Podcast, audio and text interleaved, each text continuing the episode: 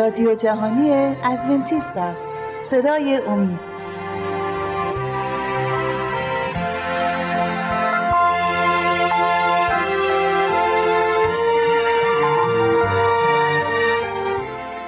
سلام بینندگان عزیز، بسیار خوشحالم که با یک حضور دیگه میخوام یک موضوع جدیدی برای شما مطرح کنم و شما آماده شنیدن این موضوع هستید و بسیار متشکرم.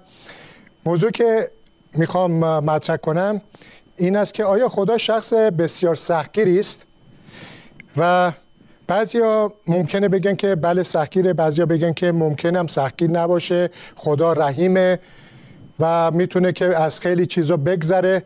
بله، هر چیزی که ما فکرشو میکنیم میتونیم به همون صورت هم بفهمیم و قبولش کنیم، ولی اینجا ما باید از کلام خدا استفاده کنیم و ببینیم که کلام خدا در مواقع مختلف خدا به چه صورت با انسانها، فرشتگان و موجودات برخورد میکنه.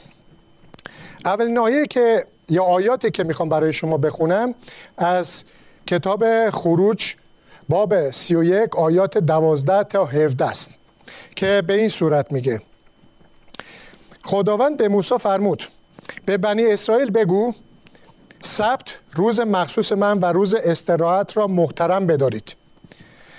این بین من و شما و تمام نسل‌های آینده شما نشانه است تا بدانید که من خداوند هستم. شما را قوم مخصوص خود نمودم. شما باید روز سبت را محترم بدارید، زیرا این روز برای شما مقدس است.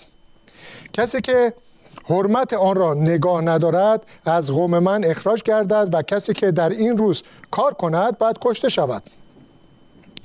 شما 6 روز دارید که در آن کارهای خود را انجام دهید، اما روز هفتم روز استراحت و روز مقدس خداوند است. هر کس که در آن روز کاری انجام بدهد باید کشته شود.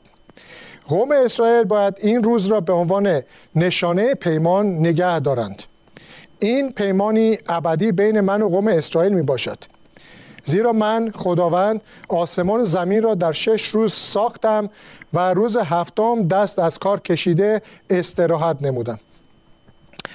میخوام یه توضیحاتی در رابطه با این آیاتی که خوندیم بدم. البته موقعی که درباره قوم اسرائیل اینجا صحبت میکنه، همون قوم قدیم اسرائیل رو داره صحبت میکنه، درباره آنها صحبت میکنه، و همین که چون قوم اسرائیل پایه‌گذار کلیسای ابتدایی خدا هستند از زمانهای قدیم و همین کلیسا همینطور پیش رفته تا در عهد جدید بعد از مسیح هم ادامه پیدا کرده تا به امروز که همون باقی مانده کلیسای قدیمی که اینجا به نام اسرائیل میگه. پس برای ما هم همین رو داره صحبت میکنه، اسرائیل برای ما هم خواهد بود، نام اسرائیل. پس ما اسرائیل روحانی هستیم و اینجا میگه که من در 6 روز زمین و آسمان و همه چیزها رو آفریدم و در روز هفتم من آرامی گرفتم، از کارهایی که آفریدم دست برداشتم و استراحت کردم. البته بعضیا ممکنه فکر کنن که استراحت به این معناست که مثل انسان یه شخصی کارهایی انجام میده بعد خسته میشه و احتیاج به استراحت داره، ولی استراحتی که خدا برای خودش به کار میبره به این صورت استراحت انسانی نیست. استراحت به این معناست که کار رو تمام کرد، کار آفرینش را که در 6 روز انجام داده بود با روز در استراحت در روز سبت روز هفتم اونو به کمال و تمام رساند، پایان کرد، و این کلمه استراحت رو به کار میبره و میگه که این روز، روزی که من آفرینش را تمام کردم، نشانه باشه بین من و تو. یعنی روز سبت، شنبه، روزی که خدا میگه که بین من و شما انسان ها، نه فقط زمان قدیم اسرائیل قدیم، بلکه اسرائیل روحانی که الان ما هستیم، بین من و شما یک پیمانی باشه، پیمانی ابدی. که شما به یاد داشته باشین با احترام به روز سبت، با نکردن مثل من که برای شما یک مثلی بودم، به یاد داشته باشین که من آفریدگار هستم. یعنی اینکه با احترام به گفته خداوند که روز سبت روز خودش است، روز مقدس خداست و اون روز را با یک پیمانی بین خودش و ما قرار داده که ما هر موقع این روز را با آرامش و با فقط ستایش خداوند به سر میبریم، به یاد آفریدگار ما خداوند میافتیم. و این بسیار مهمه برای ما انسان‌ها که خدا اینجا نگفته که من روز ششم تمام کارا را تمام کردم، روز هفتم استراحت کردم، ولی شما هر روزی هم که دلتان بخواد میتونید در اون روز استراحت کنید. نه، هر روزی روز مقدسی نیست، فقط این خداست که یک چیزی رو مقدس میکنه. در کلام خدا یک چیزی مقدس میشه، در حضور خدا یک شی، یه انسان یک چیزی مقدس میشه. پس خداست مقدس کننده و خودش میگه که من این روز منه و من اونو مقدس میشمارم و شما میخوام که احترام بذارید و اونو مقدس داشته باشین به عنوان آفریدگار. آیه بعدی در کتاب خروج باب 16 آیات 4 5 22 تا 26 و میگوید پس خداوند به موسی فرمود من برای همه شما از آسمان مثل باران غذا خواهم ریخت. مردم باید هر روز بیرون بروند و به اندازه احتیاج آن روز از آن جمع‌آوری کنند. به این ترتیب من میتوانم ایشان را امتحان کنم که آیا دستورات مرا انجام میدهند یا خیر. آنچه در روز ششم جمع میکنند 2 برابر روزهای قبل خواهد بود. در روز ششم آنها 2 برابر احتیاج روزانه خود جمع میکردند، یعنی هر کس که به اندازه 2 پیمانه 4 لیتری. پس رهبران قوم آمدند و به موسی خبر دادند. موسی به آنها گفت این دستور خداست، فردا روز استراحت و روز مقدس است. پس امروز هر چه می‌خواهید با آتش بپزید و هر چه می‌خواهید با آب بپزید، هر چه که باقی بماند را برای فردا نگه دارید. همونطور که موسی دستور داده بود، هر چه را باقی مانده بود برای فردا نگه داشتند، ولی نه کرم گذاشت و نه گندید.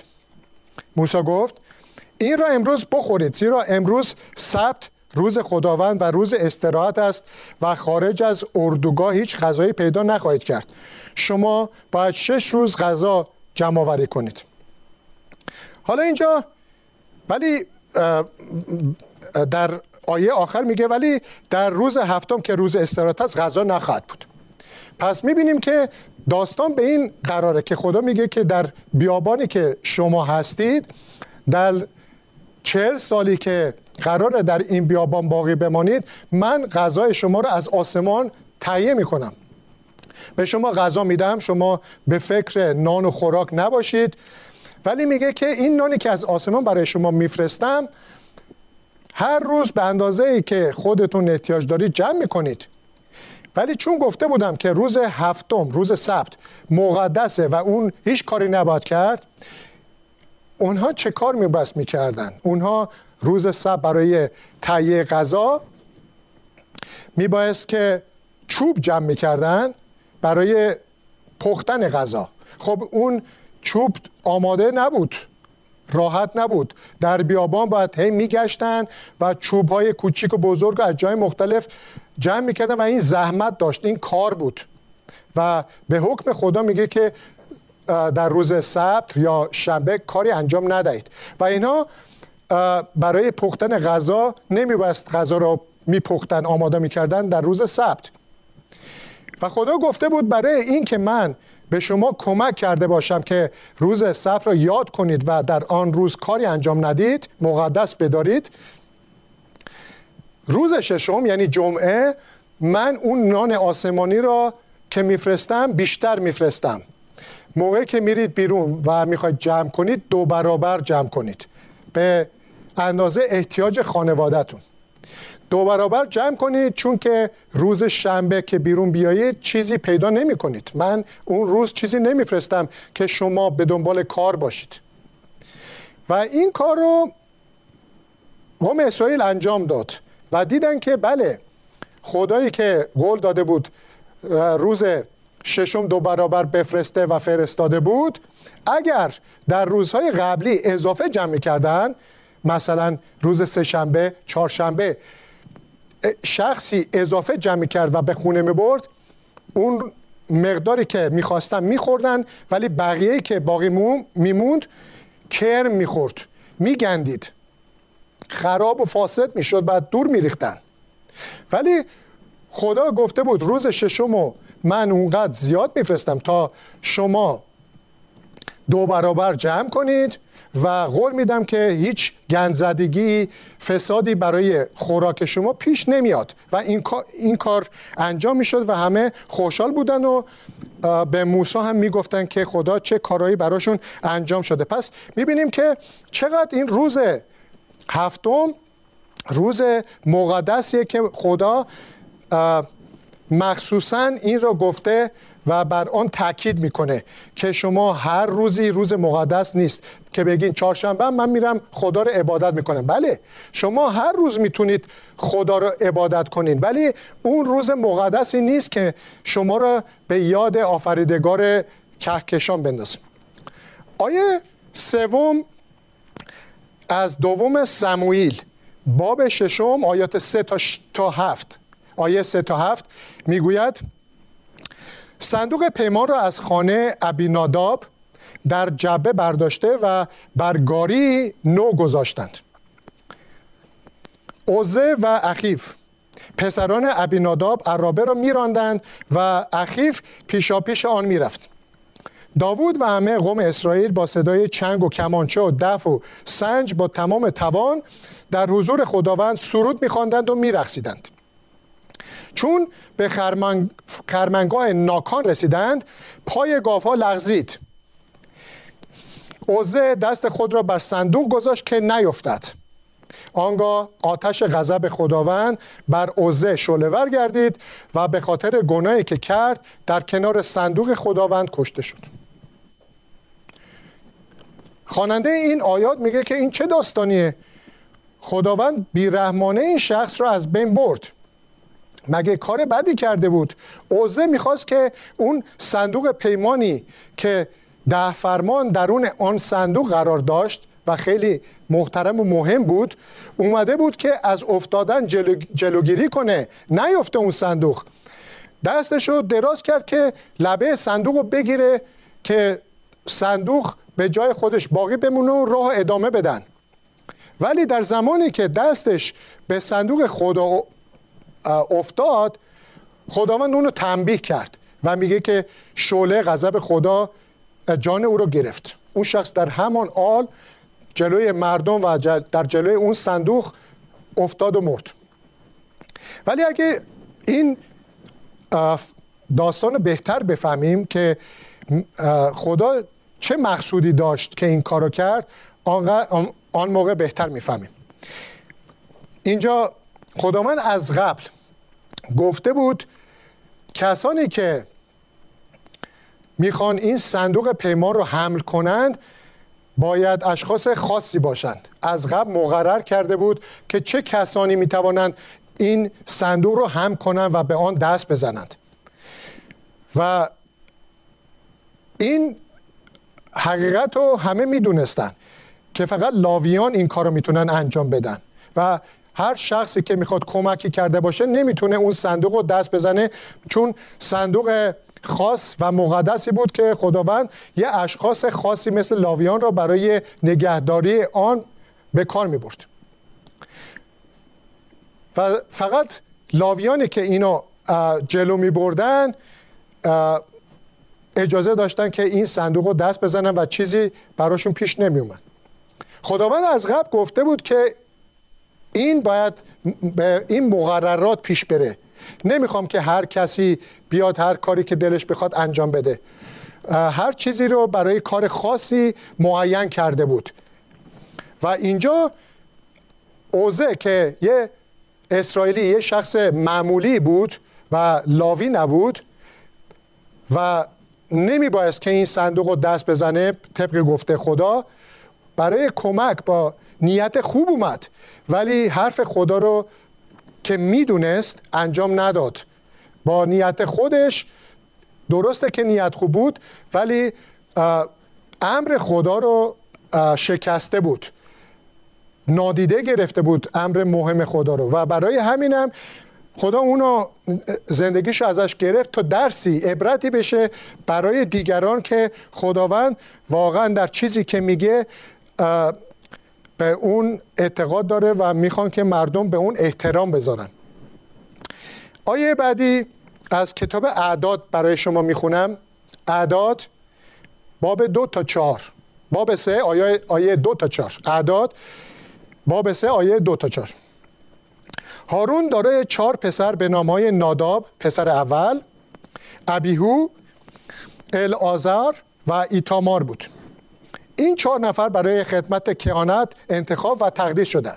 همونطوری که در قسمت قبلی گفتم، خدا اینا رو انتخاب کرده بود برای کار مقدس.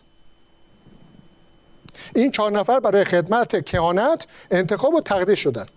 اما ناداب و ابیهو به خاطر اینکه در بیابان سینا آتش غیر مجاز به حضور خدا تقدیم کردند، کشته شدند و فرزندی از آنها باقی نماند. پس تنها العازر و ایتامار در دوران حیات پدر خود به او کمک میکردند.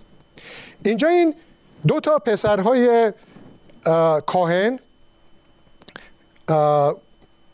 پسرهای هارون، موقعی که خدا گفته بود شما این کار مقدس منو انجام بدید، ولی از قبل تذکر کرده بود که آتشی که برای آتشکده و قربانگاه آماده می کنید اون آتش مخصوصی است و هر آتشی نباید اونجا افروخته بشه، باید اون آتش همیشه روشن بمونه، ادامه پیدا کنه و خاموش نشه. ولی اگه اون آتش به یه نحوی خاموش شد، یه مراسم خاصی داشت، به یه نحو خاصی اون آتش مقدس دوباره باید روشن میشد. ولی اینها به این فکر نکردن، گفتن که آتشه، خداوند میخواد که قربانی اینجا انجام بشه، خب ما هم قربانی انجام میدیم، هیچ اشکالی نداره، هر آتشی میتونه اون مثلا گوسفند، بز، بره، هر چی رو که بر روی قربانگاه باشه اونو بسوزونه و آماده کنه.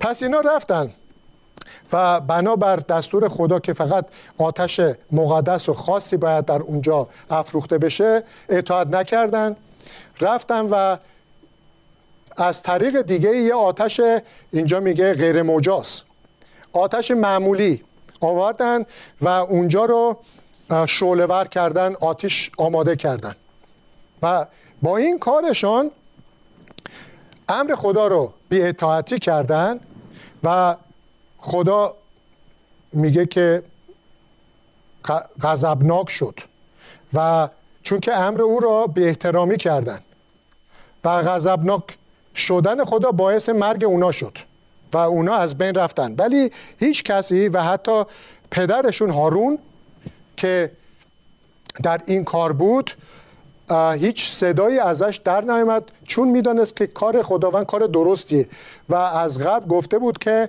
این کار را پسرانی که برای این کار آماده و انتخاب شدن انجام ندن.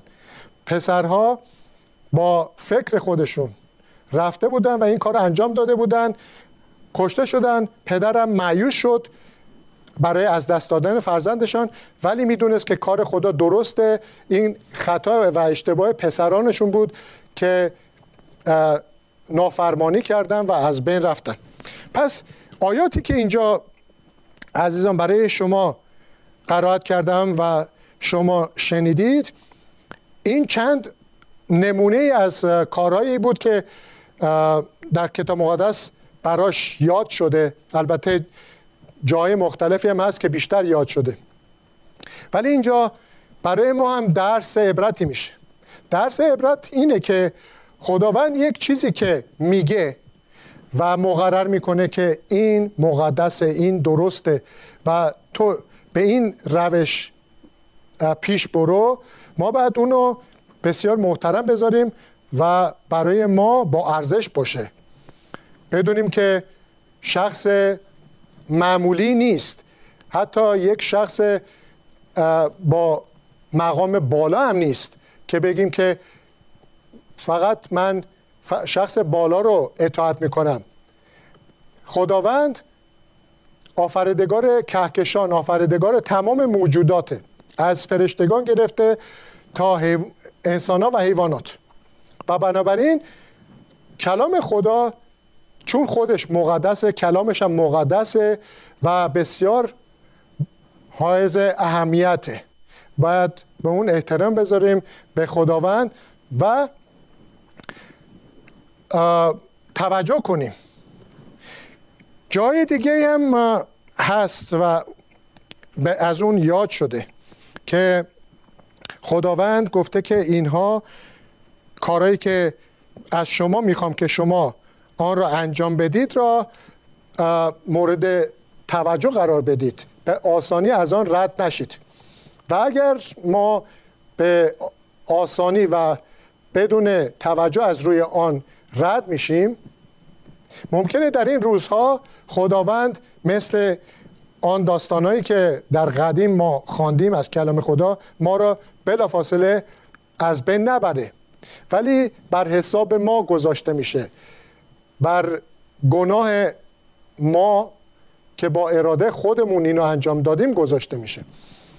و در روز قیامت ما باید جوابگوی خدا باشیم و اون زمانه که خدا به ما میگه که من تو را برای این کار گناهکار میشمارم، چون که حتی اگه نیتت هم خوب بوده، ولی چون میدونستی که من مقرر کردم که این کار رو باید به این صورت انجام بشه و تو بی احترامی کردی، نافرمانی کردی و این کار رو انجام ندادی، برای همینم من اونو خطا حساب کردم و تو باید برای آن مجازات بشی. جای دیگه هم هست، مثلا البته بیشتر درباره آن در یه جلسه دیگه توضیح خواهم داد، ولی یک ذکری از آن کرده باشم اینه که موقع که مراسم